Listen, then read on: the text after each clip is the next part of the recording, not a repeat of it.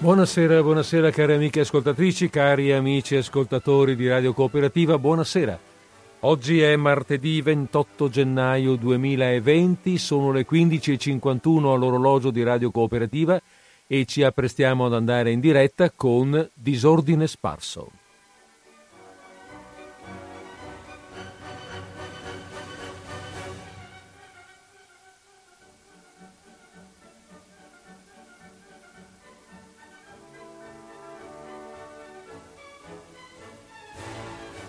E via che partiamo con disordine sparso, la parte parole, perché la parte musica l'abbiamo già bella esaurita con questa sigla, con questa Radetzky March. Va bene, allora.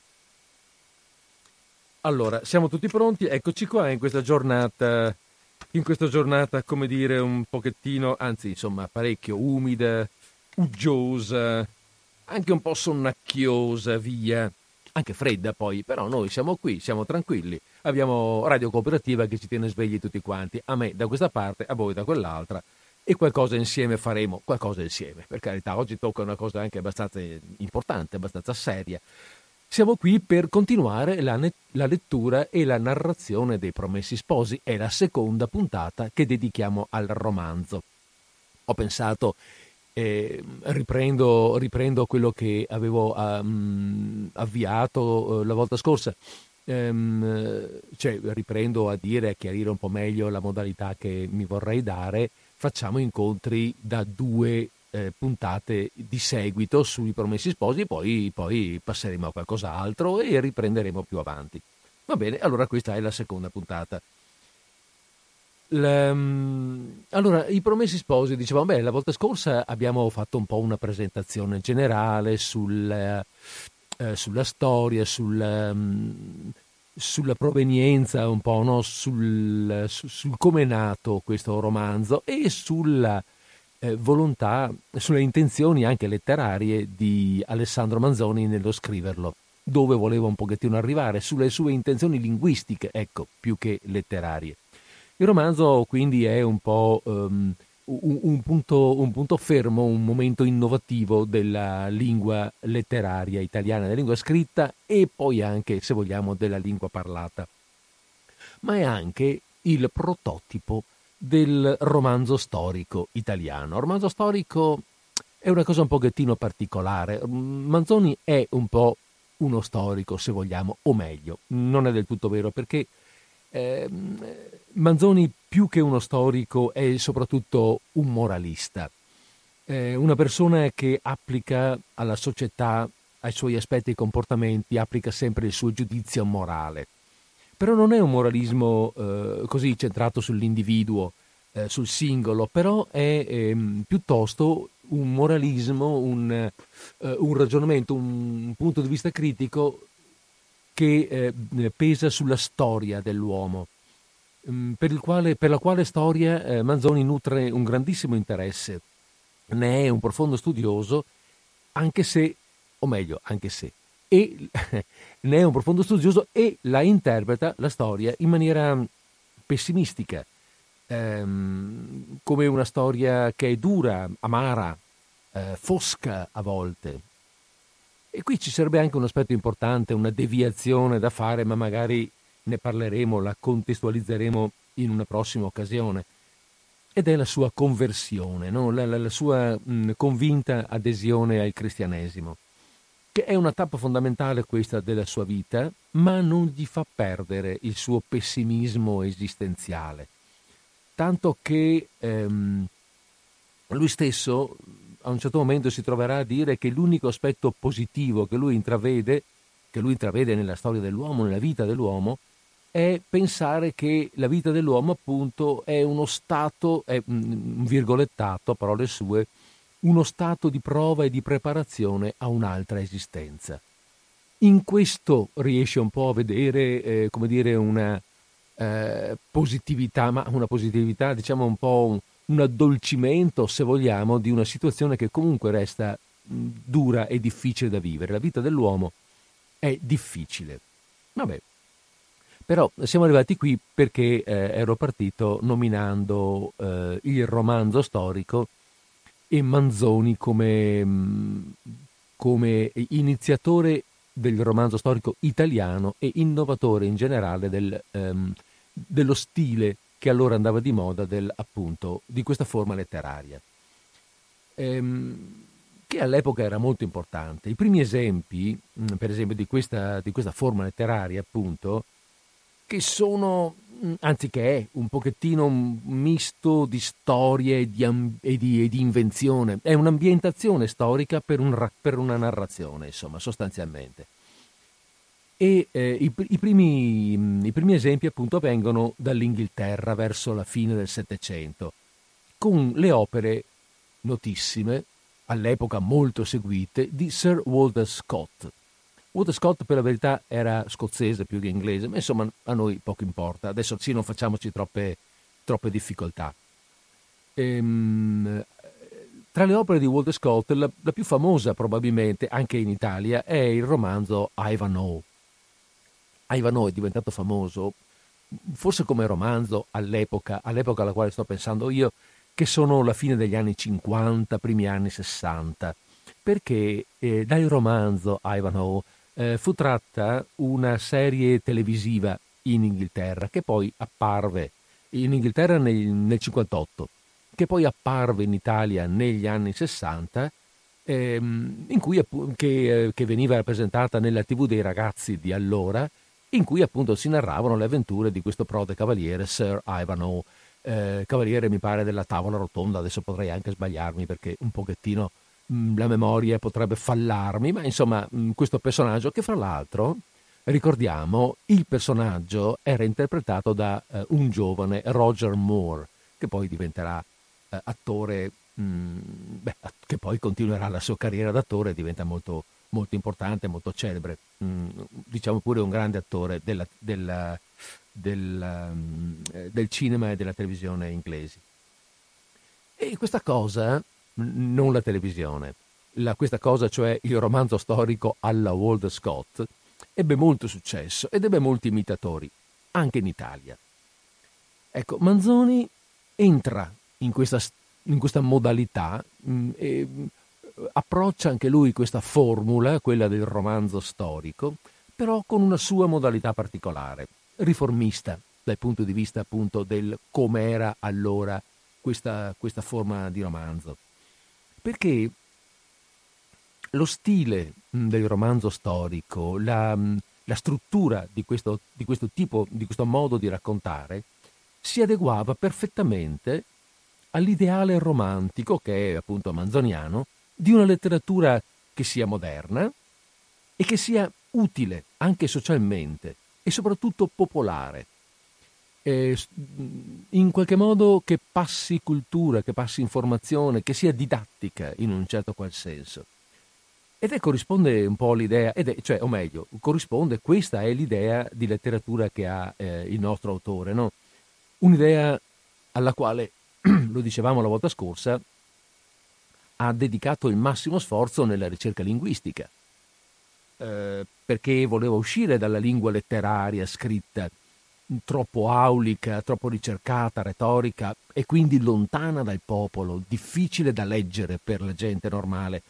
Voleva lui trovare una lingua che fosse più colloquiale, comprensibile, popolare praticamente, insomma, no? E eh, questo per quanto riguarda il linguaggio, ma perché sotto ci doveva poi essere un contenuto dello stesso livello. Vuole eh, Manzoni scrivere un, un, romanzo, scrivere qualcosa di popolare, leggibile da tutti. Perché eh, lui diceva che la letteratura deve proporsi, anche qui cito un po' eh, le sue parole, proporsi l'utile come scopo e quindi deve essere utile, deve, deve servire, deve proporsi il vero come soggetto, deve raccontare la verità, non eh, troppe balle, non troppe storie, troppe fantasie, e deve proporsi l'interessante come mezzo, cioè deve essere raccontata in maniera gradevole tale da poter essere eh, accolta anche da lettori non necessariamente letterati, appunto. E così ecco che mettiamo insieme le due cose. linguaggio più comune, romanzo storico, avventuroso, eh, un, quindi un, mezzo interessante, e troviamo, eh, e, mm, scusate, e mettere insieme queste cose praticamente eh, corrisponde a questa a quest'idea che aveva Manzoni del, del, ehm, del romanzo popolare. E queste, queste, mm, queste due, mm, questi due aspetti, il linguaggio, il linguaggio comune, il linguaggio letterario comune, popolare e il romanzo storico, messi insieme trovano proprio la loro funzione nei Promessi Sposi. Promessi Sposi è questo, è un romanzo storico scritto in maniera eh, tale da essere interessante anche per lettori non necessariamente letterati, appunto. Adesso qualcuno potrebbe anche venirmi a dire, sì, eh, me la dici tu, linguaggio comune, voglio dire, a me sembra piuttosto ricercato, invece, e siamo d'accordo anche un pochettino, eh, ma pensiamo che stiamo leggendo oggi. Oggi, ma non dimentichiamo che stiamo leggendo un'opera che ha quasi 200 anni di vita, 180 praticamente da quando è uscita la seconda edizione, quella del 40, e che, eh, e che inizia in questo momento, inizia appunto 180-200 anni fa a esprimere questi principi, questi concetti. Quindi ovviamente abbiamo in mano una lingua che oggi non è più sicuramente moderna. Comincia oggi a operare questo suo tentativo di riforma linguistica, scusate, comincia oggi, comincia nel 1840 a operare questo suo tentativo di riforma linguistica.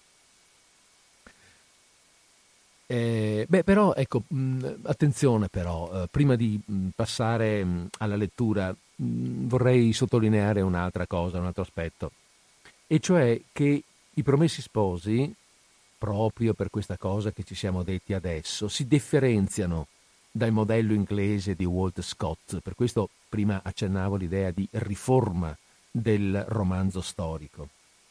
Perché eh, i promessi sposi non ricorrono, il romanzo, no? I promessi sposi non ricorrono, non ricorre il romanzo, eh, come dire, al gusto mh, patetico, avventuroso che era tipico del romanzo storico mh, precedente, non ricorre soprattutto alla falsificazione storica come mezzo necessario per servizio del romanzo, nel senso che quello che era più importante nel, nel, vecchio romanzo storico, quello appunto avviato da Walter Scott, è il fatto, è il romanzo stesso, la narrazione. Ambiento una mia storia, una storia avventurosa, romantica, ehm, patetica, la, la, l'ambiento in un'epoca storica. Dopo se sono preciso dal punto di vista storico, appunto, se faccio accadere le cose giuste, vabbè, insomma, mi interessa poco.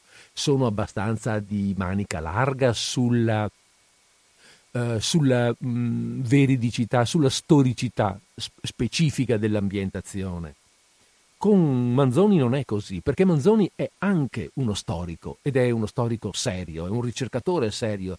I Promessi Sposi si basano su una ricerca storica mh, mm, analitica, su una misura letteraria e narrativa mm, assolutamente rigorosa, perché abbiamo detto Manzoni è anche uno storico e abbiamo anche delle ricerche, anche, mm, parleremo per esempio, vorrei, eh, ma abbiamo tempo davanti a noi, accennare anche ad alcune eh, attività del, di Alessandro Manzoni proprio come, come storico.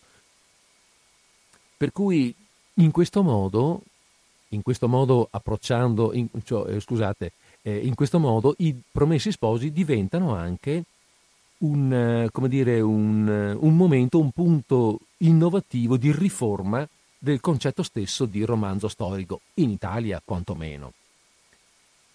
E da questa riforma possiamo dire che nasce proprio una revisione italiana del modo di vedere e fare il romanzo storico, che poi avrà influenza eh, avrà influenze successive anche su correnti letterarie successive, come il verismo, per esempio. Il verismo è un'altra cosa, esce dalla visione romantica del romanzo, non c'è più o non dovrebbe esserci la eh, presenza dell'autore che eh, commenta, che, eh, che, rileva e che dà, un, ecco, che dà una, un valore morale agli avvenimenti. Il verismo è quella formula eh, letteraria che dice ti racconto le cose come stanno, poi sarai tu a giudicare. Io ti dico solo le cose come sono. Eh, però ecco anche, anche il verismo, che, che, appunto dicevamo esce da questa visione di, ro- di romanzo, ma manterrà, eh, rincorrerà la necessità del vero storico, cioè quando narro una storia, un evento, voglio che sia ambientata comunque in maniera realistica, oggettiva, eh, con ricerca storica precisa. Quella ricerca storica che Manzoni, appunto, con i Promessi Sposi, aveva in qualche modo imposto e comunque che aveva, che aveva visto, che aveva previsto da prima. Bene, allora, vabbè, insomma, così tanto per dirci e, e per continuare a darci un'idea del, del valore, dell'importanza di questo romanzo, da un punto di vista letterario, da un punto di vista storico e anche dei suoi contenuti. Quindi, quindi quando andiamo a leggere, quando troveremo eh, dei, delle date, dei nomi, sappiamo che non sono inventati, messi lì tanto per creare una situazione, ma che sono oggettivamente ambientati in una situazione, sono come dire romanzate, storia, è, una, è una storia romanzata, cioè la storia in sé, gli eventi specifici dei piccoli personaggi sono inventate ma inserite in un contesto assolutamente rigorosamente storico. Ok, e adesso direi che passeremmo, passeremmo, passerò, pass, passerotto alla lettura. Eh, ricordiamo, così, en passant, rapidamente, che la settimana scorsa abbiamo letto tutto il primo capitolo eh, e questa settimana leggerò il secondo. Non penso di far così, sapete, leggere tutti e 36 capitoli in fila ci mancherebbe altro, anche perché alcuni sono lunghissimi, no? Però i primi due eh, ritengo che sia opportuno leggerli eh, com- quasi completamente perché servono da base, da, servono da presentazione dei, dei personaggi principali e, e, quindi da base per partire poi per, ehm, per narrare delle storie anche facendo dei riassunti e dei salti necessariamente. Allora abbiamo letto il primo capitolo, abbiamo detto, dove abbiamo visto la terribile avventura che è capitata al povero Don Abbondio, parroco di un paesino di montagna sopra Lecco nel 1628, al quale, al quale Don Abbondio una coppia di sicari, cosiddetti bravi, hanno intimato, per conto del loro signore e padrone Don Rodrigo, che è un signorotto potente e temuto in tutta la zona, gli hanno intimato, dicevamo, di non compiere il suo dovere, ovvero di non celebrare domani, cioè il giorno dopo, matrimonio, un matrimonio, il matrimonio fra Renzo Tramaglino e Lucia Mondella, due giovani del paese dove Don Abbondio è curato. Il povero Don Abbondio, abbiamo sentito, no, che non proprio, non avrebbe di suo la tempra del combattente, dopo, avere, dopo varie, mm, diciamo così, peripezie con la, eh, con la um, collaboratrice domestica, chiamiamola, la famosa Perpetua, se ne va a letto. Se ne va a letto sconvolto, con la preoccupazione di come fare l'indomani, quali scuse trovare per non celebrare questo benedetto matrimonio. E proprio da qui, da Don Abbondio che è appena andato a letto, riprendiamo, iniziamo nostra, la nostra lettura. E quindi soltanto qualche secondo e attacchiamo, come d'uso, dopo un po' di musica.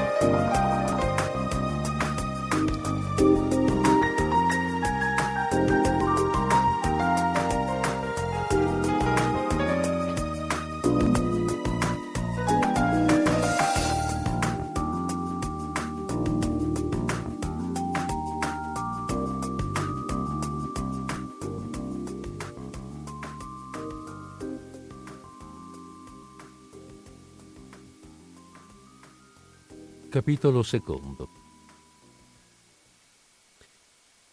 Si racconta che il principe di Condé dormì profondamente la notte avanti la giornata di Rocroi, ma in primo luogo era molto affaticato. Secondariamente aveva già date tutte le disposizioni necessarie e stabilito ciò che dovesse fare la mattina.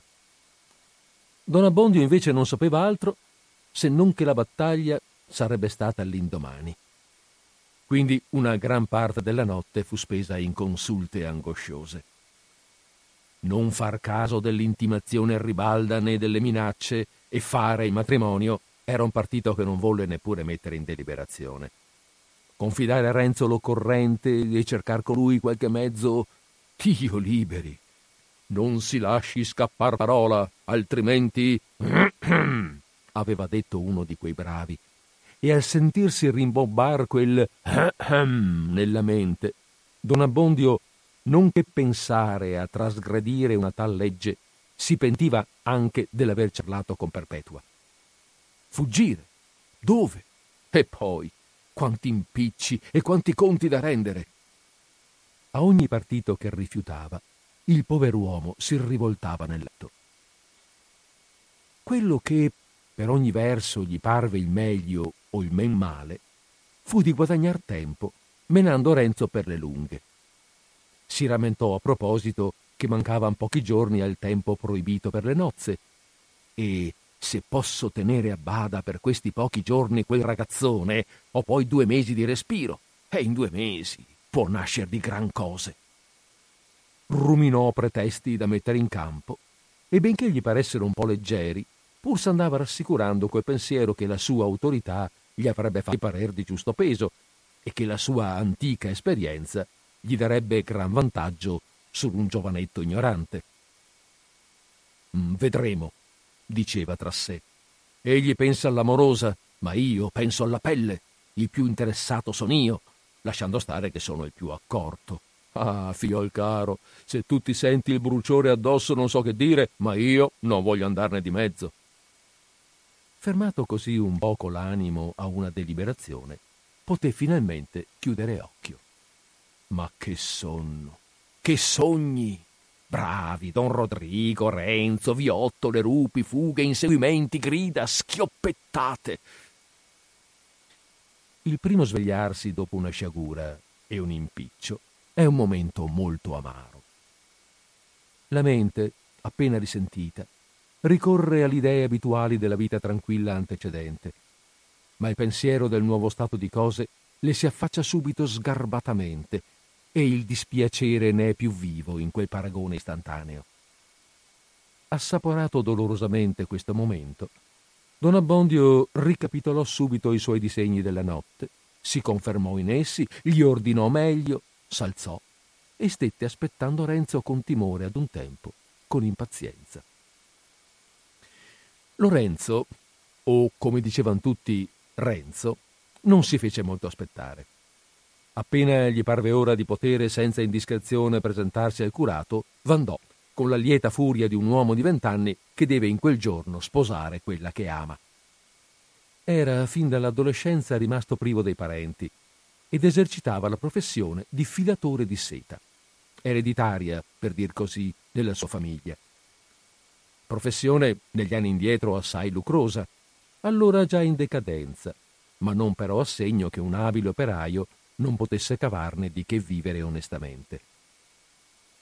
Il lavoro andava di giorno in giorno scemando, ma l'emigrazione continua dei lavoranti attirati negli stati vicini da promesse, da privilegi e da grosse paghe, faceva sì che non ne mancasse ancora a quelli che rimanevano in paese. Oltre di questo, possedeva Renzo un poderetto che faceva lavorare e lavorava egli stesso quando il filatoio stava fermo, di modo che, per la sua condizione, poteva dirsi agiato. E quantunque quell'annata fosse ancor più scarsa delle antecedenti e già si cominciasse a provare una vera carestia, pure il nostro giovine, che da quando aveva messi gli occhi addosso Lucia era diventato massaio, si trovava provvisto bastantemente e non aveva a contrastar con la fame. Comparve davanti a Don Abbondio in gran gala.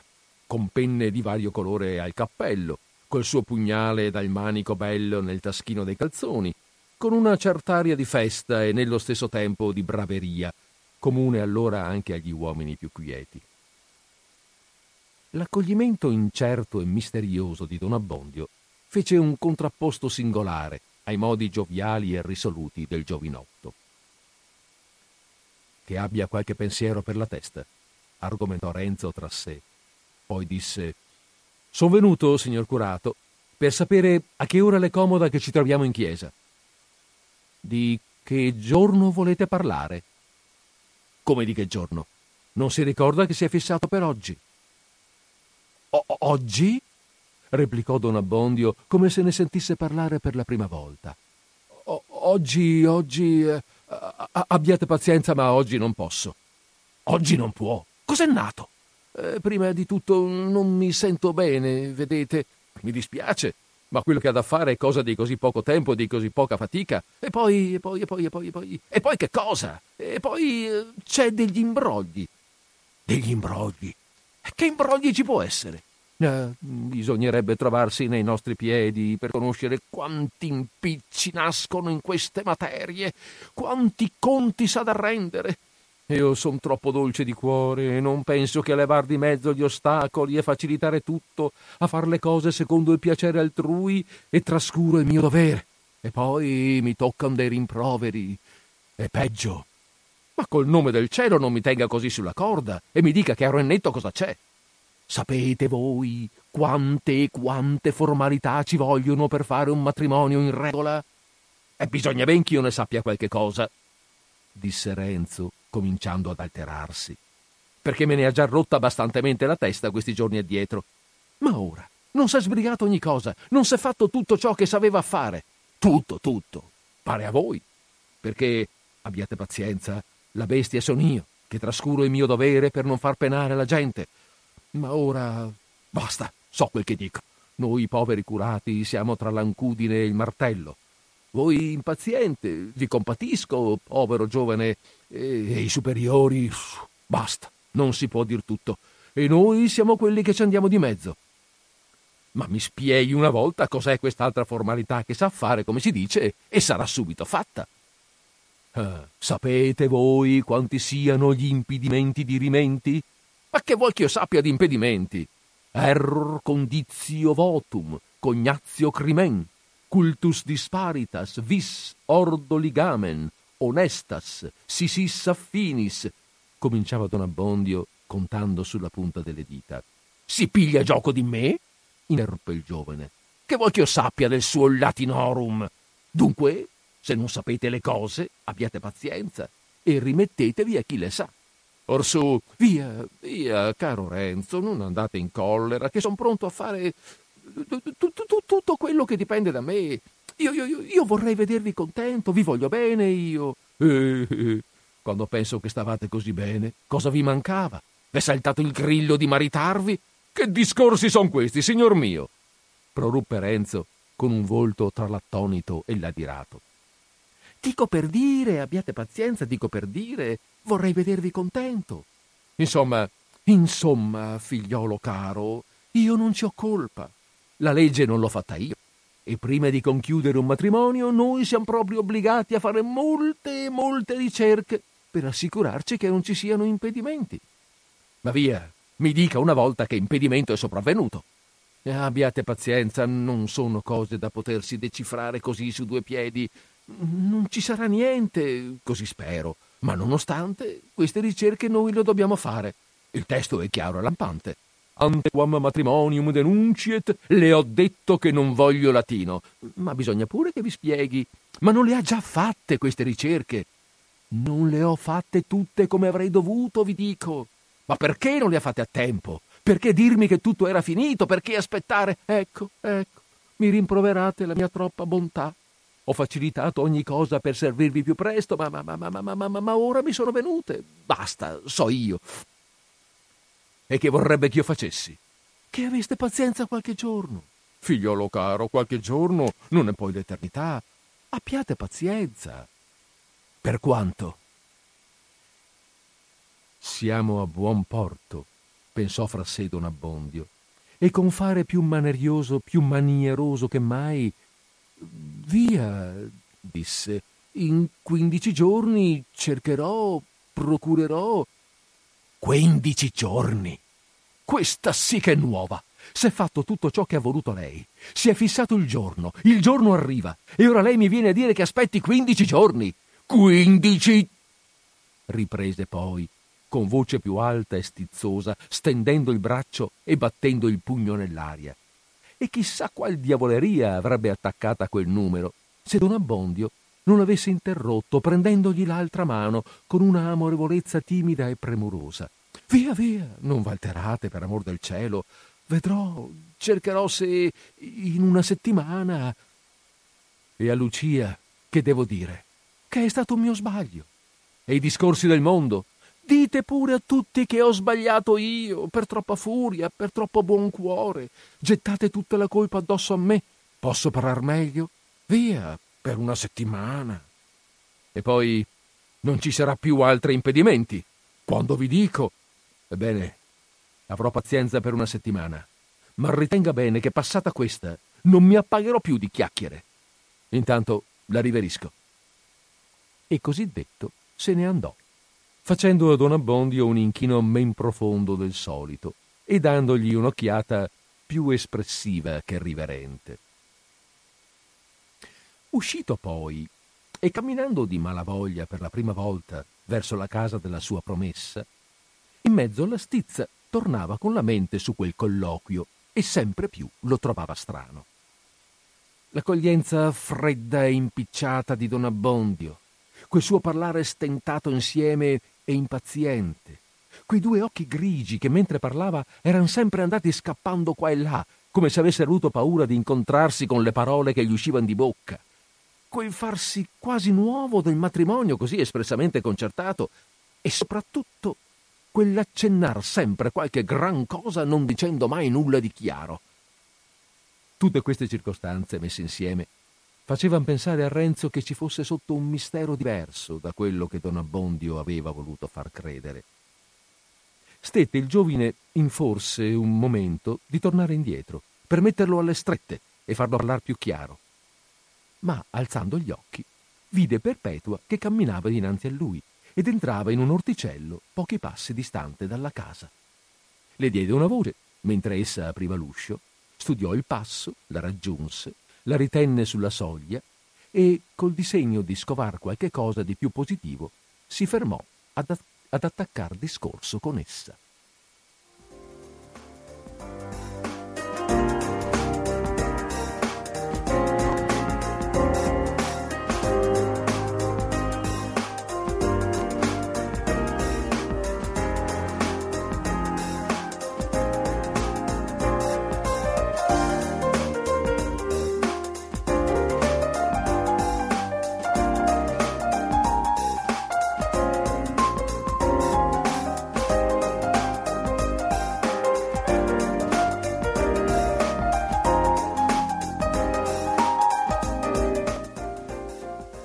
Qui do un po' di riposo alla vostra attenzione mm, facendo una piccola, fermandomi un momento, così faccio una piccola digressione, intanto, ehm, intanto se avete voglia eh, di seguire il racconto e magari avete qualcosa da fare, finché io chiacchiero potete, che ne so, sparecchiare, mettere a posto di qua e di là.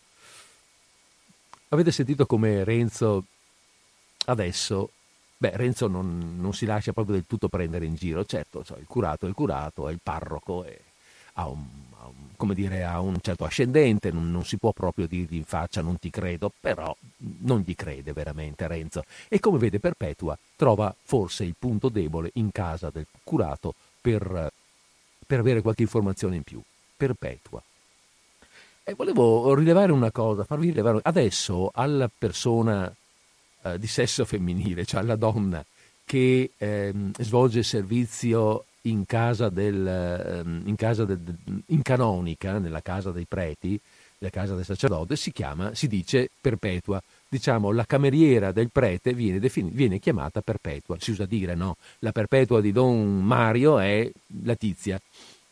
Ma perpetua deriva proprio da questo, questo, uh, questo, nuovo sostantivo che sta a indicare appunto la cameriera del prete, in realtà deriva da questo nome qui e Perpetua è il nome di persona, il nome proprio di questa, di questa donna che, che, è al servizio di Don Abbondio e diventa talmente famosa da addirittura dare il suo nome ad, una, ad, un, ad un mestiere, ad una professione.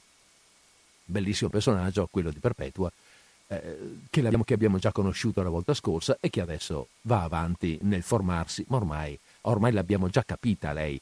Eh, Don Abbondio Perpetua li abbiamo già visti la volta scorsa. Adesso abbiamo Renzo e Lucia sostanzialmente. Eh, infatti, infatti, questa prima parte che abbiamo appena letto ci è servita alla presentazione di Renzo. Non c'è minima, un minimo accenno all'aspetto fisico, è alto, basso, grosso, largo. C'è un'ambientazione di tipo più che altro psicologico e morale. Giovane, mh, mm, fa il suo mestiere, ecco, si parla del suo mestiere, lo si presenta come, eh, più che altro proprio come persona eh, un po' vivace, brillante, molto mm, acceso. Quindi quello che vediamo soprattutto è il suo aspetto appunto mm, psicologico. Senza tante parole, voglio dire, senza stare lì tanto a, a descrivere e a pennellare. E poi prima di riattaccare vi volevo fare questa, questo brevissimo, questo, dire, questo richiamo all'attacco di questo secondo capitolo, altro attacco famoso, quando, eh, dove, dove, mm, Manzoni fa una specie di riferimento, una specie di collegamento tra il, la narrazione che fa, mm, mi pare che sia di Voltaire, vediamo un attimo che non mi ricordo bene, eh, le battaglie di Rocroi, bla bla bla, sì, eh, Voltaire, eh, parlando appunto di, eh, della, di, una, di, una, di, una, famosa battaglia, la battaglia di Rocroi, del, ehm, che sarà poi nel 1643, eh, parla del, del, principe di Condé, Luigi II di Borbone, detto appunto il Condé, che, che era a capo dell'esercito e che si dice, dice Voltaire, che dormì talmente tanto profondamente prima di questa grande battaglia che lo dovettero andare a svegliare a, eh, scrollandolo nonostante, eh, nonostante, ci fosse questa battaglia in vista che, dalla quale dipendevano le sorti del suo paese praticamente. E c'è questo riferimento, questo, questo collegamento tra il principe di Condé che se la dorme tranquillamente nonostante i, gra- i gravosissimi impegni che avrà il giorno dopo e eh, il povero Don Abbondio che di fronte tutto sommato all'incontro che dovrà avere con un, con un ragazzo, con un giovane contadino, passa la notte rivoltolandosi nel letto. Va bene, questa così anche qui sempre per eh, come dire, mh, tenerci ai riferimenti eh, sull'umorismo manzoniano. Ma andiamo avanti. Andiamo avanti, c'era forse una telefonata, però eh, scusate, vorrei rinviare telefonate al, alla fine, perché eh, preferirei prima potervi leggere, essere sicuro di arrivare a leggervi tutto il capitolo che mi interessa leggervi. Allora siamo arrivati qui. Renzo ha fermato Perpetua sul, sul cancello del, dell'orto. Buongiorno Perpetua. Io speravo che oggi si sarebbe stati allegri insieme. Ma quel che Dio vuole, il mio povero Renzo.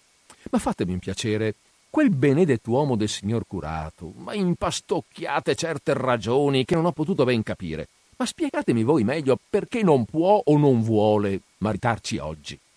Eh, vi pare egli ch'io sappia i segreti del mio padrone?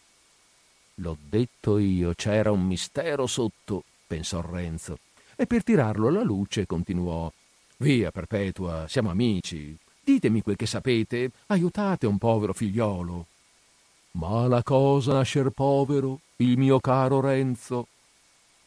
È vero, riprese questo sempre più confermandosi nei suoi sospetti e cercando di accostarsi più alla questione. È vero, soggiunse, ma, ma, ma, ma tocca ai preti attaccar male, a trattar male coi poveri? Sentite, Renzo, io non posso dir niente perché non so niente, ma quello che vi posso assicurare è che il mio padrone non vuol far torto né a voi né a nessuno, e lui non c'ha colpa. E chi è dunque che c'ha colpa?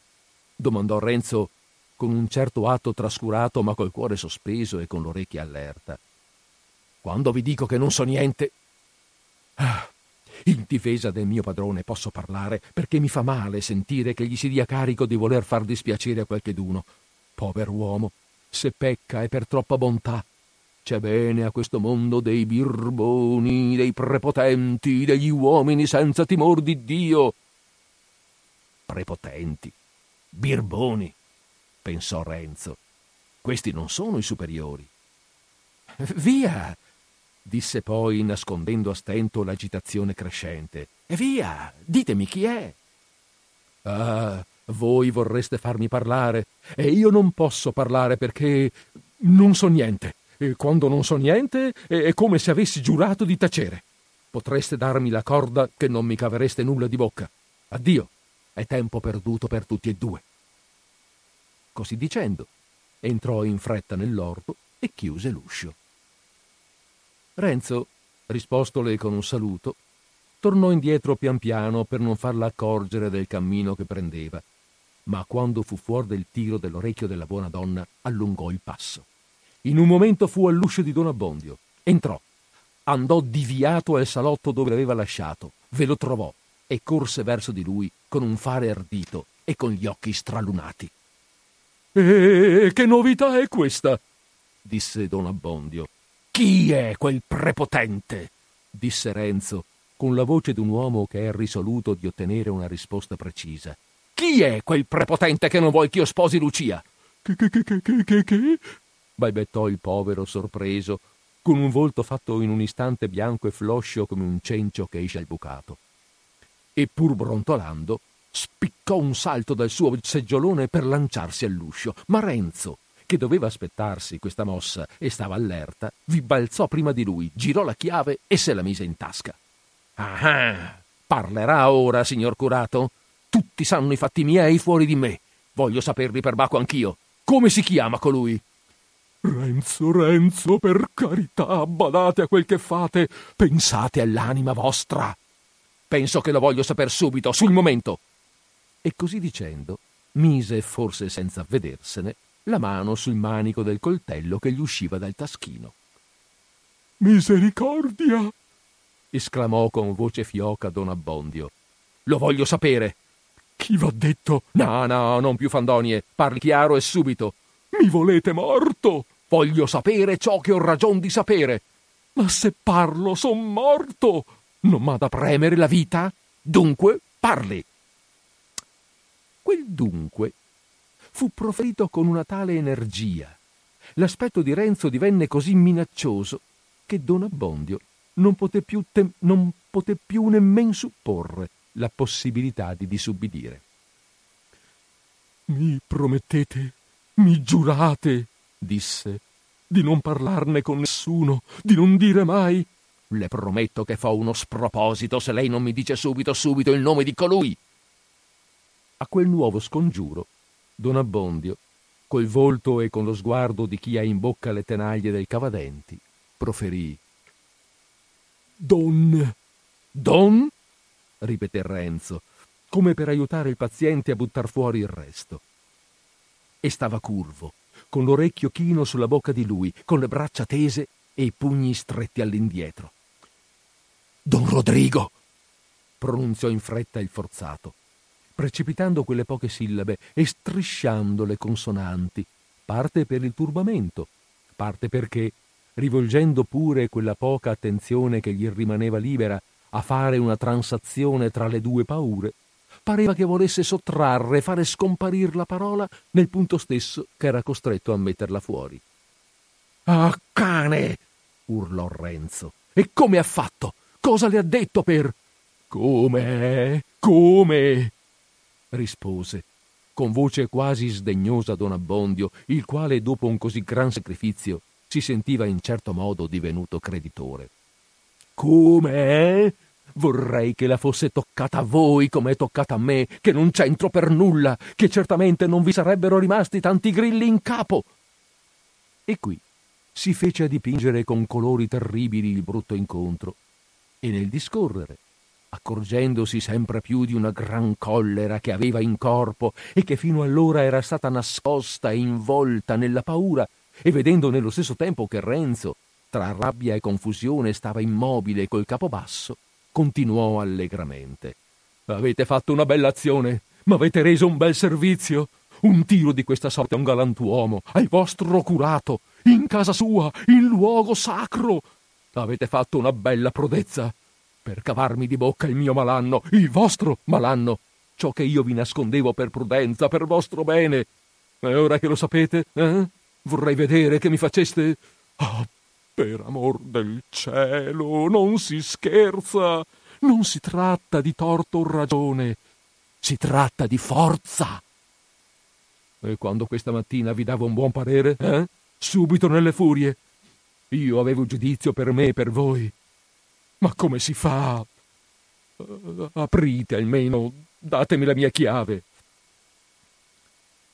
Posso aver fallato, rispose Renzo, con voce raddolcita verso Don Abbondio, ma nella quale si sentiva il furore contro il nemico scoperto.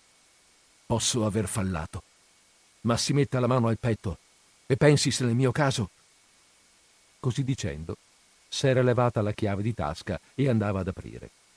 Don Abbondio gli andò dietro e mentre quegli girava la chiave nella toppa, se gli accostò e con volto serio e ansioso, alzandogli davanti agli occhi le prime tre dita della destra, come per aiutarlo anche, anche lui dal canto suo, giurate almeno, gli disse.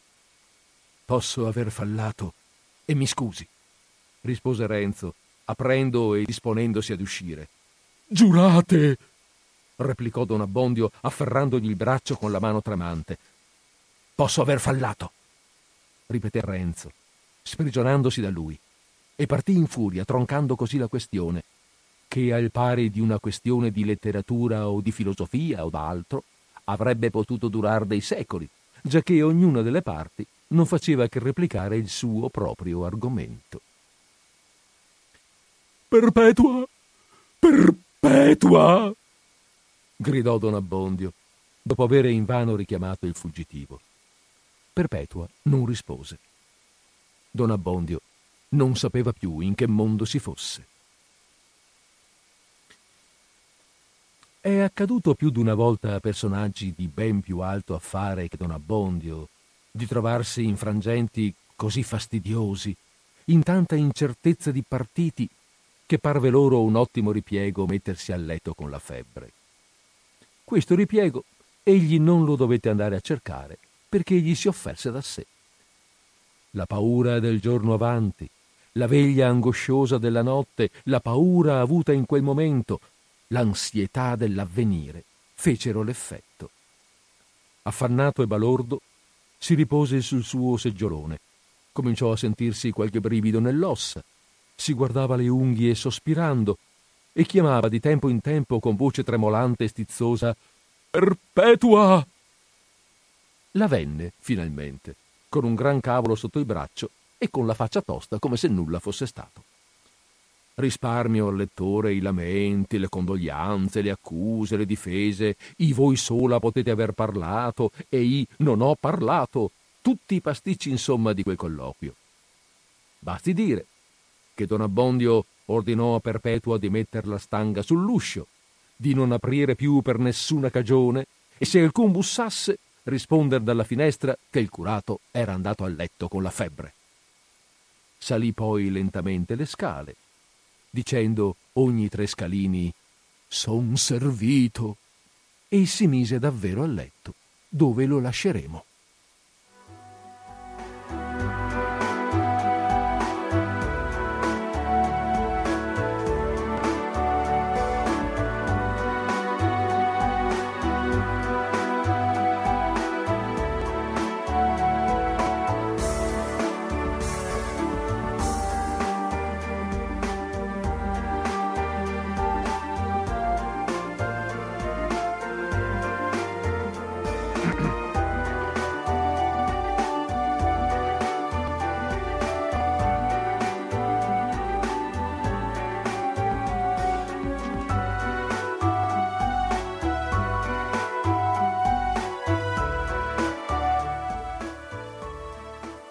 Accennavamo prima all'umorismo manzoniano.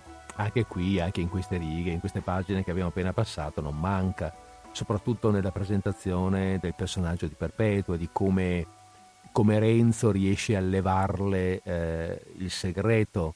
Eh, chiaramente lei non dice tutto e quindi è tranquilla perché sa di non aver detto tutto, ma ha praticamente fatto capire perfettamente a Renzo che c'è sotto qualcosa che Don Abbondio certo non voleva che si capisse.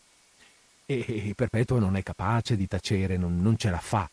E mentre noi ascoltiamo questo, questo dialogo fra i due, eh, ci viene naturalmente spontaneo, spontaneo un sorriso, mano a mano che anche noi capiamo che anche noi capiamo che avremmo capito se fossimo stati al posto di Renzo e capiamo la facilità con cui Renzo tutto sommato le, le, le cava i selegati, per usare un termine dialettale. Eppure, mh, e Don Abbondio, abbiamo anche detto, è un po' il, la vittima, fra virgolette, dell'umorismo finora, eh, dell'umorismo di Manzoni. Eppure, ecco, c'è questo passaggio in cui, mh, che abbiamo letto poco fa, quando Don Abbondio finalmente si sente libero di parlare, ormai ha detto quel che doveva dire e si sente, come dice l'autore, in credito nei confronti di Renzo, ho, ho fatto molto di più di quello che, avessi, che avrei mai voluto fare e quindi eh, parla veramente col cuore.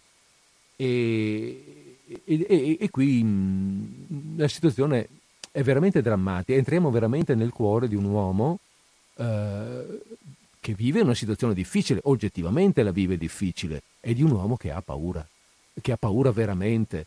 Eh, Manzoni non è eh, non è mai, come dire, eh, è, è, critico, certo, ma non è ehm, cattivo, fra virgolette, ecco, non disprezza, ecco, non mostra mai disprezzo nei confronti dei personaggi. Li va un pochettino anche a capire. Eh, diciamo che c'è una certa comprensione, c'è un'umana comprensione per i difetti e le debolezze dei suoi personaggi e ogni tanto viene fuori proprio un'umanità profonda. Qui, eh, quando mh, quando Don Abbondio dice, eh, dopo essersi un po' sfogato, no? siete venuto a casa mia, me ne avete detto di tutti i colori, a casa mia, un luogo sacro, eh, dopo uno sfogo che si è preso, diventa più serio, più profondo, lo guarda negli occhi, possiamo immaginare, e dice, non si scherza qui, dice, non, non, non si tratta di torto, di ragione, sono cose, si tratta di forza, cioè siamo oggettivi, ha ragione Qui non è questione di avere torto o di avere ragione, è che quell'altro è più potente, più forte. Tu puoi avere tutte le ragioni del mondo, ma quell'altro ha, ha, ha la forza e noi no. E per una persona mh, timida, se vogliamo, paurosa comunque, come è Don Abbondio, eh, questa cosa è veramente profondamente drammatica. Ma siamo arrivati tanto drammatica che eh, gli viene addirittura la febbre e in questo invece sentiamo di nuovo tornare su un po' di ironia, un po' di, di, di, di senso, senso, umoristico. No? Questo qui che proprio veramente non riesce in nessun modo a venirne fuori da, suo, da questa sua paura. Gli viene la febbre e va a mettersi a letto. Ma riprendiamo e eh, riprendiamo con Renzo perché cosa fa adesso lui? Renzo intanto camminava a passi infuriati verso casa senza aver determinato quel che dovesse fare, ma con una smania addosso di fare qualcosa di strano e terribile. I provocatori, i soverchiatori, tutti coloro che in qualunque modo fanno torto altrui, sono rei non solo del male che commettono, ma del pervertimento ancora a cui portano gli animi degli offesi. Renzo era un giovine pacifico e alieno dal sangue, un giovine schietto e nemico d'ogni insidia. Ma in quei momenti il suo cuore non batteva che per l'omicidio. La sua mente non era occupata che a fantasticare un tradimento. Avrebbe voluto correre alla casa di don Rodrigo, afferrarlo per il collo e... ma gli veniva in mente che era come una fortezza, guarnita di bravi al di dentro e guardata al di fuori, che i soli amici e servitori ben conosciuti vi entravano liberamente, senza essere squadrati da capo a piedi, che un artigianello sconosciuto non vi potrebbe entrare senza un esame e che egli, soprattutto, egli, vi sarebbe forse troppo conosciuto. Si figurava allora di prendere il suo schioppo, d'appiattarsi dietro una siepe, aspettando semmai, semmai colui venisse a passar solo. E internandosi con feroce compiacenza in quella immaginazione, si figurava di sentire una pedata, quella pedata, d'alzar chetamente la testa. Riconosceva lo scellerato, spianava lo schioppo, prendeva la mira, sparava. Lo vedeva cadere e dare i tratti, gli lanciava una maledizione e correva sulla strada del confine a mettersi in salvo. E Lucia? Appena questa parola si fu gettata attraverso di quelle bieche fantasie, i migliori pensieri a cui era avvezza la mente di Renzo vi entrarono in folla.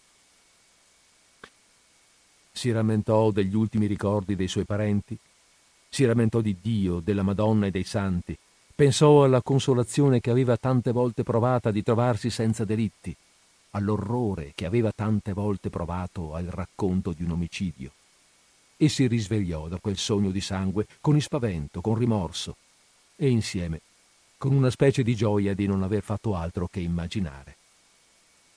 Ma il pensiero di Lucia, quanti pensieri tirava seco. Tante speranze, tante promesse, un avvenire così vagheggiato e così tenuto sicuro, e quel giorno così sospirato. E come, con che parole annunziarle una tal nuova? E poi che partito prendere?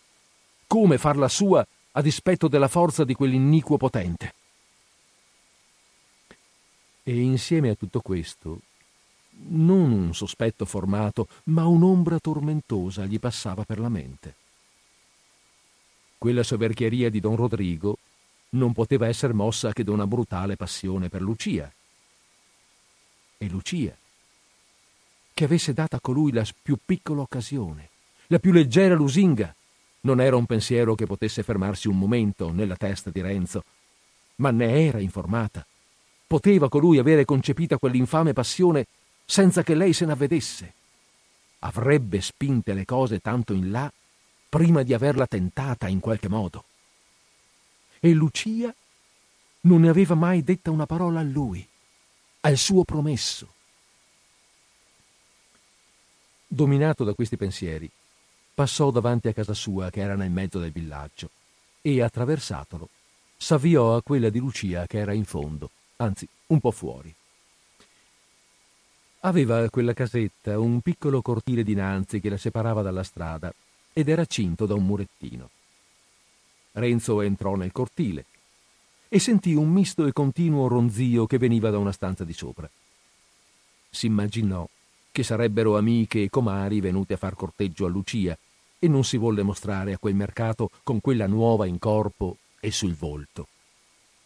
Una fanciulletta che si trovava nel cortile gli corse incontro gridando Lo sposo, lo sposo! Zitta, Bettina! Zitta! disse Renzo. Vien qua. Va su da Lucia, tirala in disparte e dille all'orecchio, ma che nessuno senta né sospetti di nulla, ve. Dille che ho da parlarle, che l'aspetto nella stanza terrena e che venga subito. La fanciulletta salì in fretta le scale, lieta e superba d'avere una commissione segreta da eseguire. Lucia usciva in quel momento tutta attillata dalle mani della madre. Le amiche si rubavano la sposa e le facevano forza perché si lasciasse vedere e lei si andava schermendo, con quella modestia un po' guerriera delle contadine, facendosi scudo alla faccia col gomito, chinandola sul busto e aggrottando i lunghi e neri sopraccigli mentre però la bocca si apriva al sorriso. I neri e giovanili capelli, spartiti sopra la fronte, con una bianca e sottile drizzatura, si ravvolgevano dietro il capo in cerchi molteplici di trecce, trapassate da lunghi spilli d'argento, che si dividevano all'intorno quasi a guisa dei raggi di un'aureola, come ancora usano le contadine nel milanese. Intorno al collo aveva un vezzo di granati alternati con bottoni d'oro a filigrana.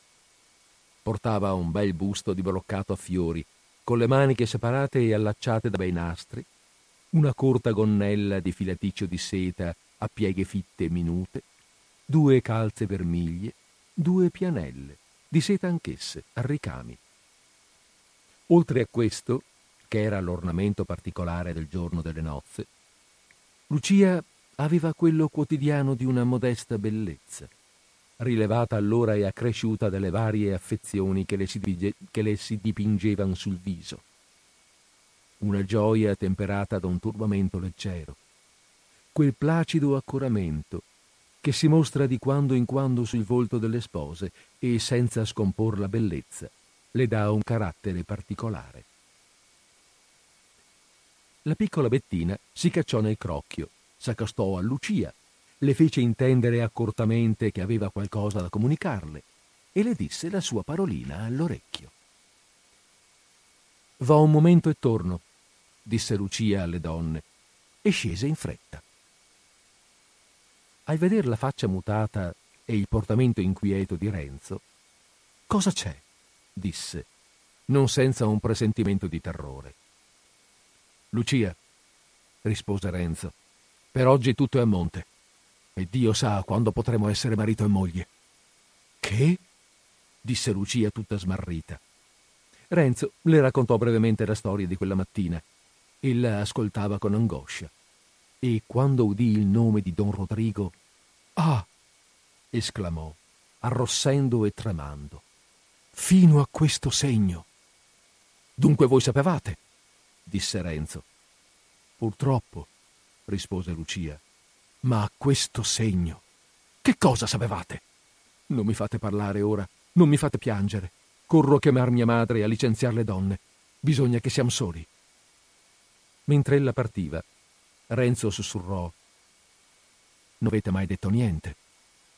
Ah, Renzo, rispose Lucia, rivolgendosi un momento senza fermarsi.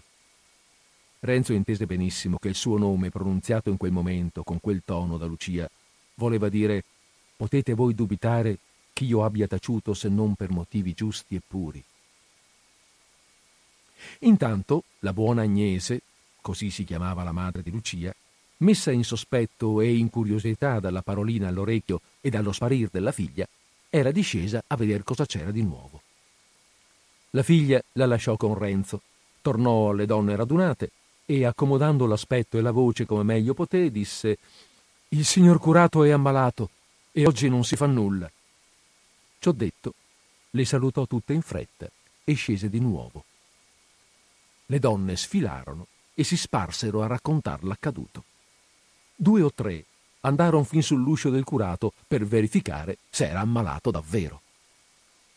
Un febbrone! rispose Perpetua dalla finestra e la trista parola, riportata all'altre, troncò le congetture che già cominciavano a brulicar nei loro cervelli e ad annunziarsi tronche misteriose nei loro discorsi.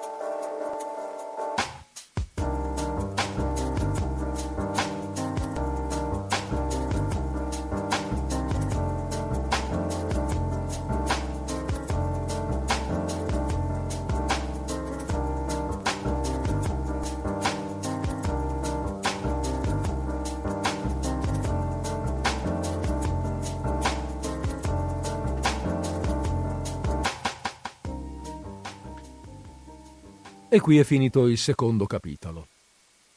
E quindi abbiamo concluso la narrazione di oggi. Eh, quindi apro la linea telefonica, abbiamo tempo per fare due chiacchiere, per sentirci, per avere un po' eh, qualche opinione insomma, su quello che stiamo andando, stiamo leggendo.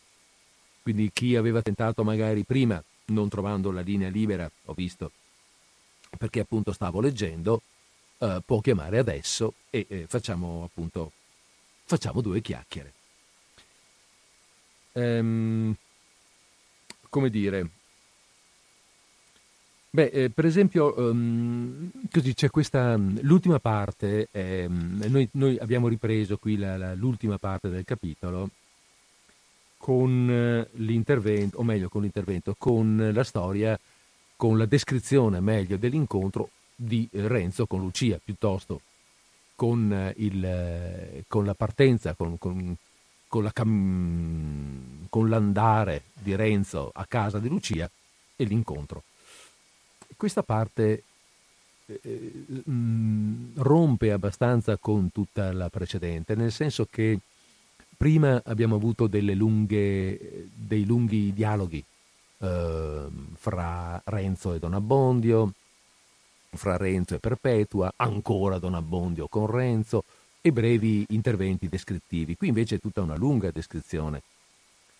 Prima, beh, prima c'è la descrizione del, dello stato d'animo di Don Abbondio, che però è piuttosto così buttata in ironia, e poi invece c'è lo stato d'animo di Renzo, che invece è fortemente drammatico. Sì, eh, c'è una telefonata in linea e quindi ben volentieri rispondiamo. Pronto, siamo in linea.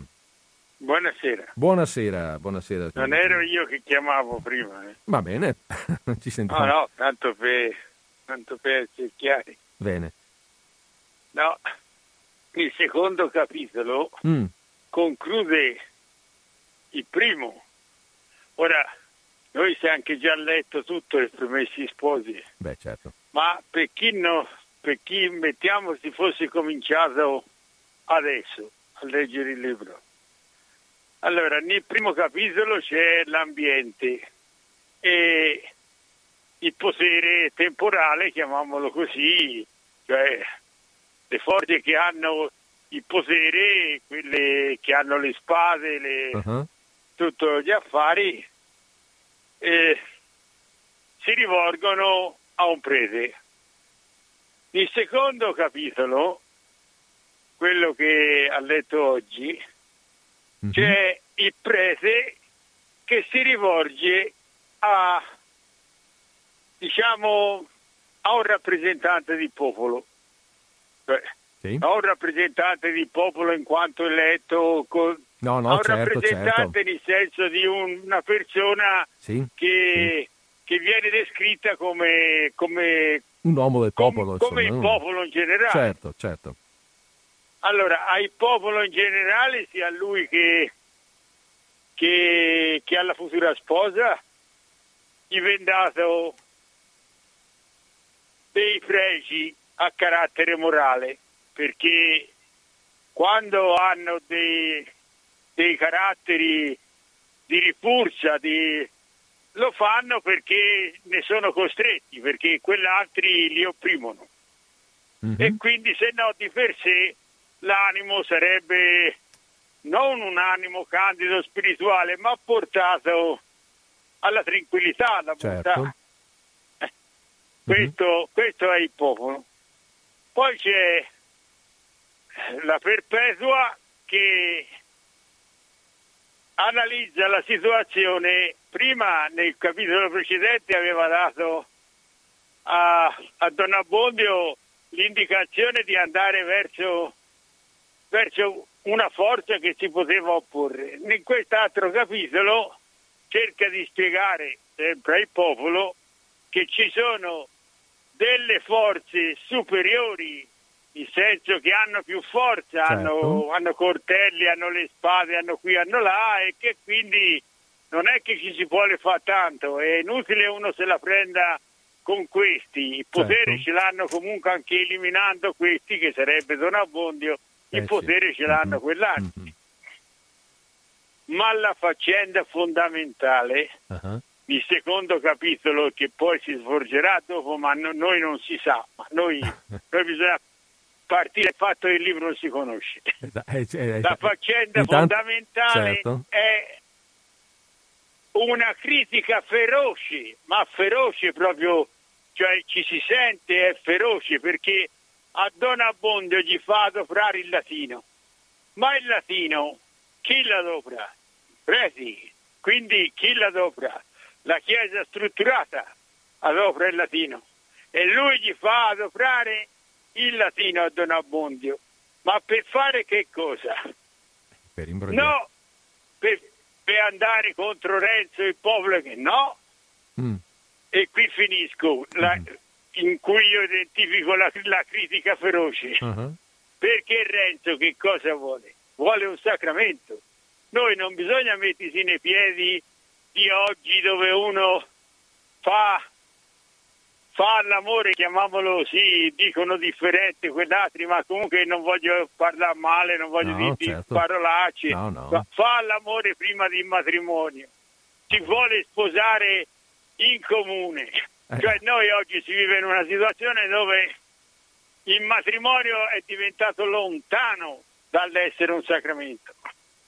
Eh sì. Ora, mm. invece mm. in quel caso lì il matrimonio è un sacramento, quindi il prete non viene meno alla volontà di Renzo che si vuole sposare, ma è una critica feroce perché viene meno al fatto della celebrazione di un sacramento. Ah, certo. Cioè la Chiesa, la chiesa strutturata secondo Manzoni non è in grado nemmeno di, dif- di difendere i propri principi, perché bisogna tener conto che Renzo e Lucia, in base al racconto, loro sono vergini. Ah, e, certo. quindi, e quindi loro avranno diritto a esplicitare il matrimonio in tutte le loro forme dopo che questo è diventato sacro, mm-hmm. dopo che si è celebrato il sacramento del matrimonio. E quindi il Manzoni comincia già in questo secondo capitolo, si vede, per uno che non ha letto poi tutto il romanzo, si vede che esprime il primo romanzo la forza, il potere, diciamo, temporale di coloro che ce l'hanno. Il secondo capitolo esprime una, una critica, ma feroce, feroce in una maniera tale da, da dire che lui si potrebbe dire che nella Chiesa non ci crede, però questo non si sa e quindi eh, bisogna aspettare lo sviluppo di eh, racconto. Sì, Io aspettare. la saluto e buonasera. Va bene, grazie, grazie. Sì, no, in effetti eh, bisogna aspettare qui perché, perché, poi vedremo cose ben diverse. Io, ehm, ecco, eh, concordo nel fatto che ehm, la vedrei magari ehm, mi, mi, aggancerei, ma c'è un'altra telefonata, quindi meglio che sentiamo cosa c'ha da dire il nostro ascoltatore. Pronto, siamo in linea. Pronto, ciao Federico, Daniela da Foirina. Sì, Daniela, ciao, ben trovata. Sai che era una settimana che non sentivo l'audio cooperativa. Ma dai. E da ieri ho cominciato a risentirla. Bene, dai, ma come? Sono molto felice, sono riuscita a prendere anche te. Bene, grazie. Ho sentito i bei racconti dei Promessi Sposi mi sono piaciuti molto, bene. molto interessanti, tutto quanto. Va bene, grazie. Grazie Federico, Arrivederci Daniela. Ciao, grazie. Ciao, ciao, ciao. ciao. Sì, eh, volevo così agganciarmi un attimo al discorso di prima per dire che, che, che si riallaccia anche a quello che dicevamo all'inizio no, dell'ambientazione storica. Eh, un'ambientazione, cioè eh, si vive in un mondo e il primo capitolo da questo punto di vista prende dive- alcune pagine proprio di descrizione del mondo in cui si vive, in cui il potere eh, temporale, o meglio, ehm, in cui chi è più, insomma, eh, in cui vige un po' come sempre se vogliamo, ma in maniera più, eh, più, um, più violenta forse, più fisica, ecco, vige la legge del più forte. Sì, è vero, possiamo dircelo, non vige sempre la legge del più forte, però dice più fisicità in questo. Altra telefonata, rispondiamo. Pronto, siamo in linea. Federico, buonasera, io mi chiamo Antonino. Buonasera Antonino. Eh, volevo ringraziarla. Senti, io non le farò una lunga esegesi. perché mi dice... No, beh, certo, facciamo una breve telefonata. E allora, volevo solo ringraziarla. Io la seguo dal quel ramo della Como fino mm-hmm. al Febrone perché lei fa un'opera meritoria, cioè porge ai suoi ascoltatori un capolavoro che nei tempi passati ci fu reso ostico ed antipatico. sì, questo infatti lo dicevo all'inizio del... Da professori che non hanno saputo farci godere la bellezza, la profondità e anche la facilità di questo testo. lei fa un'opera meritoria, Grazie. quindi eh, si merita il mio applauso, assieme ad altre due persone di Radio Cooperativa mm. che io ascolto sempre. Una è Mario, Bene. Che fa Non ci credo, certo. e l'altro è, non mi ricordo come si chiama, ma la trasmissione si chiama Sei tu il Messia? Eh, sape, le dirò che neanch'io sa, conosco. Se, non so comunque, se, sì. comunque sono tre trasmissioni che danno lustro alla vostra radio e fanno dimenticare altre cose che invece io non riesco a sopportare. Vi ringrazio e le auguro una buona continuazione della sua meritoria opera. Grazie a lei, Tarina, buonasera. buonasera. Va bene ma io mi riprendo, mi riaggancio a quello che stavamo dicendo, no? di questo fatto del, del, tempo storico in cui la, la, violenza fisica è quella che vince, quindi è il potere capa- e la possibilità di usarla, questa violenza. E, e, del, e del, fatto che proprio per questo motivo eh, nascono, le, nascono nasce la necessità da una parte di essere forti, dall'altra di essere in grado di difendersi dai forti, per cui nascono le caste. E, e allora c'è la casta, una casta nobiliare, c'è, c'è una casta curiale.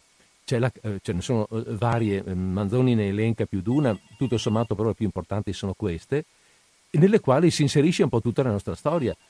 Mm, aspetta che c'è un'altra chiamata. Pronto? Siamo in linea? Pronto, ciao, sono Enrico. Ciao Enrico. Mi aggiungo a, a, quello che ha detto il precedente ascoltatore, concordo Grazie. in pieno su quello che fai, eh, con una differenza, io mm. non ho mm. mai trovato questo testo né ostico né antipatico, ma di una semplicità più unica che rara. Bene.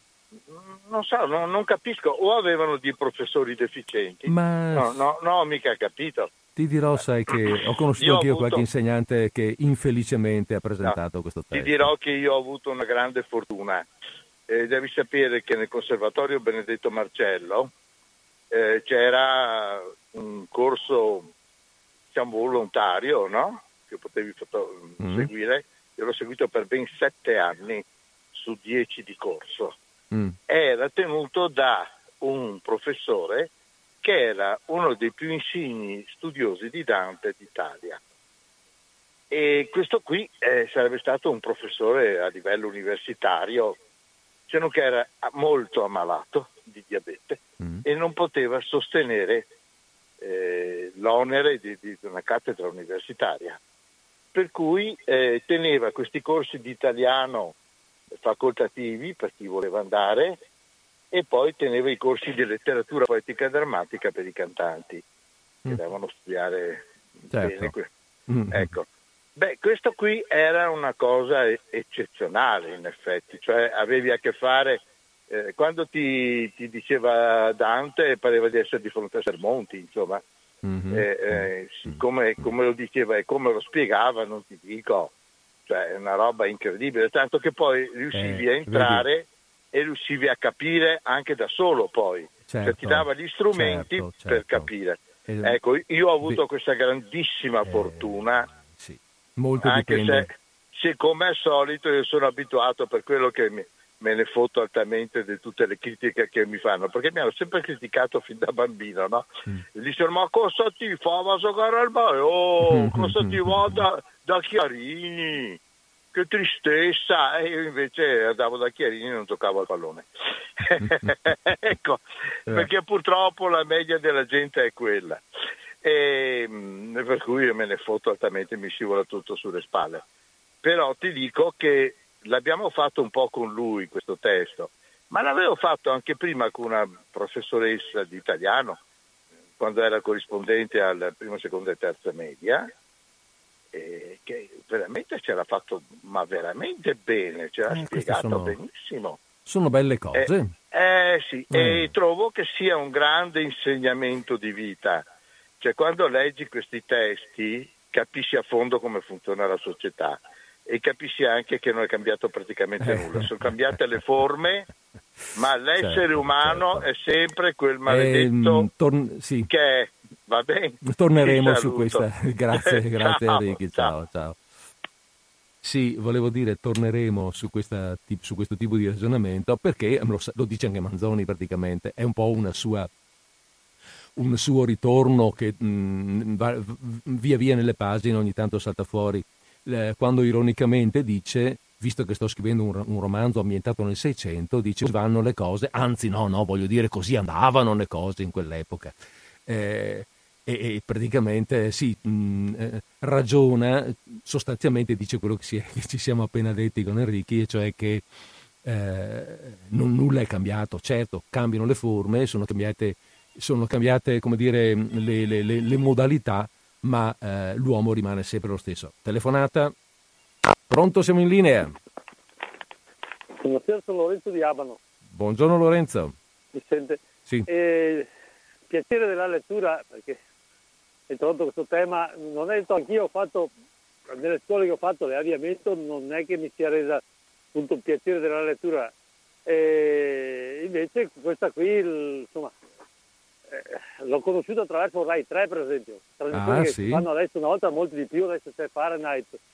Mm, e, mm. Però io a, a, proposito di questo volevo dire che anche nella scuola si può appunto far rendere piacere la lettura. Per esempio, questa settimana settimana scorsa, allora, una sera hanno fatto la presentazione, per esempio fanno una trasmissione ai nuovi eroi, dove hanno premiato, come il Presidente della Repubblica ha premiato una, con una carica di commentatore mm-hmm. o qualcosa del genere, un maestro di scuola che questo qui ha fatto un, della sua vita fa, a, a, conoscere e far piacere la lettura ai suoi allievi. Tanto è vero che quando è andato in pensione, mm. hanno fatto questo racconto, lui ha proseguito eh, si è fatto un'ape biblioteca e va su tutti i paesetti lì nel ah. meridione, passa un giorno un paese, uno un altro sulla piazza e lì fa leggere i bambini o anche gli anziani. Mm. E questo qui proprio le è dato una, eh, un premio da, dalla Presidenza della Repubblica, non so se l'hai conosciuta, l'hai, l'hai vista questa notizia. Mm. È stata una cosa veramente già anche appunto eh, bella. Bella, bella e, sì. Mm. Eh, la, non, sento, non, sento, sento, molto poco, se ho sentito qualche... Eh, l'hai vista questa trasmissione? No, no, no, no, ecco. non ho presente. E la sera dopo Blob, eh, così, Va bene. è un, un po' una settimana che fanno vedere questi premi che dà il Presidente della Repubblica e gli ha dato appunto un maestro di eh, scuola che è stato bravissimo. Bene. Ti saluto, buona continuazione grazie. e buonasera. Grazie, grazie Lorenzo, arrivederci, buonasera.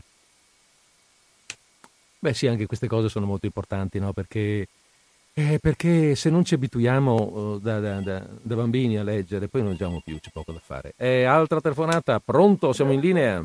Eh, carissimo, sono Piero di Padova. Salve Piero, buongiorno. Oh, appena... ormai.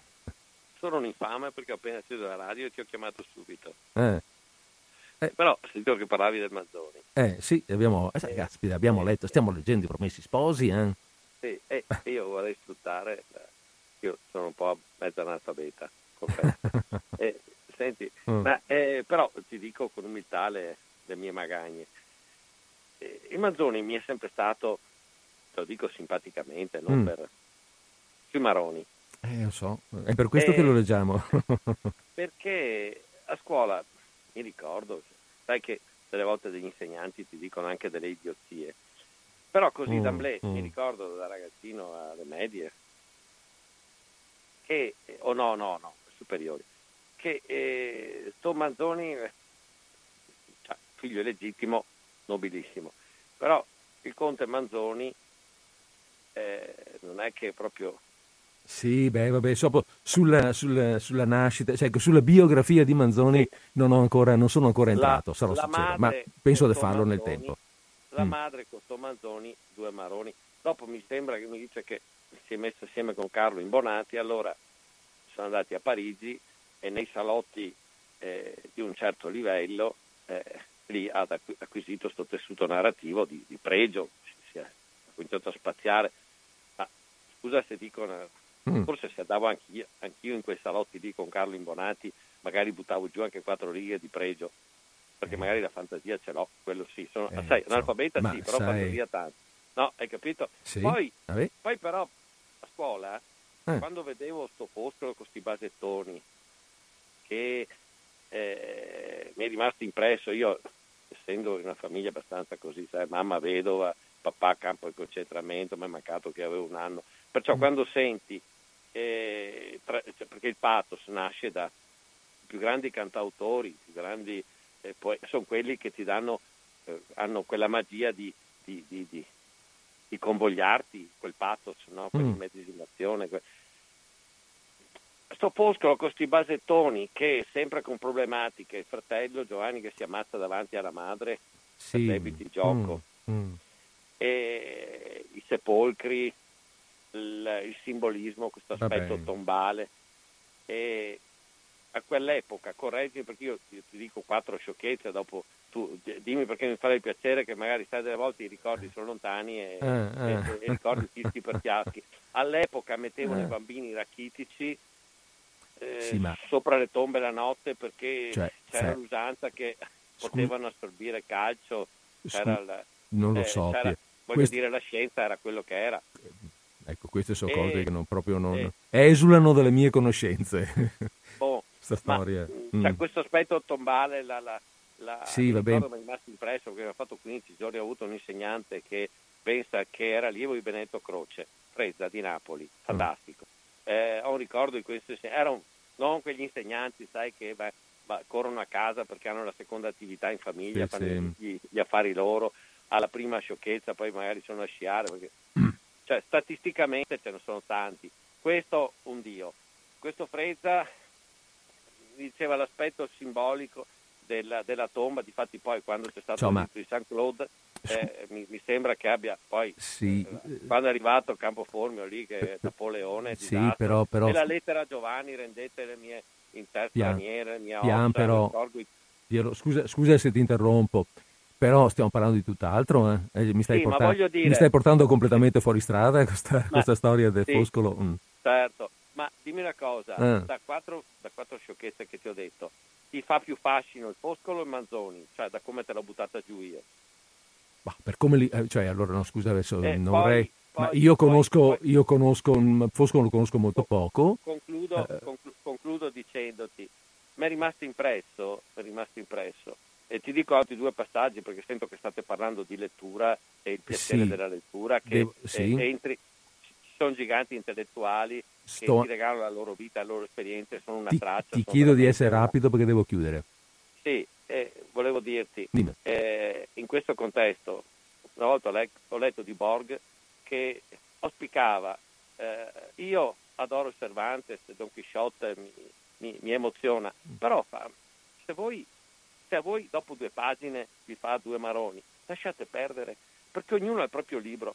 Cioè questo certo. generalizzare, questo imporre a tutti i mandoni, ipotesi, no? che lui è il suo messaggio. Okay, Ma può darsi okay. che è una persona e io, per esempio, ti posso assicurare io... che a una cena eravamo in 20, metà il Manzoni gli stava sui maroni. Va bene. Ipotesi. Tu eh, dici cambia canale. Chiudo. Però non volevo farti una polemica, anzi ti ringrazio. Sì, sì, no. mi dai modo. Va di... bene. Però ci sono degli autori che dicono delle grandi cose che però non entrano nella zucca delle persone perché non c'è nessuna affinità, non c'è nessuna simpatia nel, nella, nella, nella, retorica. Va nella, bene. Nella...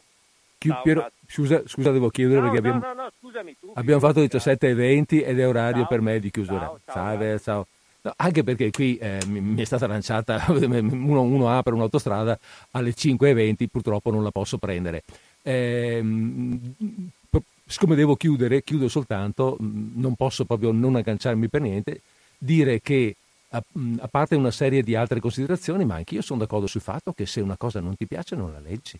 Cioè non è che siamo obbligati a leggere qualsiasi roba. Io sto presentando questo testo perché sono convinto che questo testo sia poco conosciuto, poco ben conosciuto da tantissimi e che eh, perché è stato affrontato male, è stato affrontato con prevenzione, con mm, magari con obbligo eh, legato appunto al concetto dell'obbligo scolastico ed è stato appunto mal preso e per questo uh, mal conosciuto.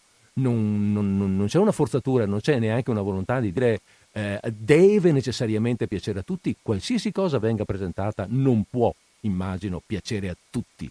Uh, la, la, mia intenzione, la mia lettura dei Promessi Sposi sta nell'idea che, può, che a molti piace e che a molti che sono prevenuti può piacere presentato in maniera, in maniera, più semplice e non obbligatoria. Detto questo, abbiamo fatto 17 21, quasi 22 e io vi devo proprio salutare ehm, perché, eh, perché, disordine sparso quest'ora chiude, vi do appuntamento a martedì prossimo con tutt'altro.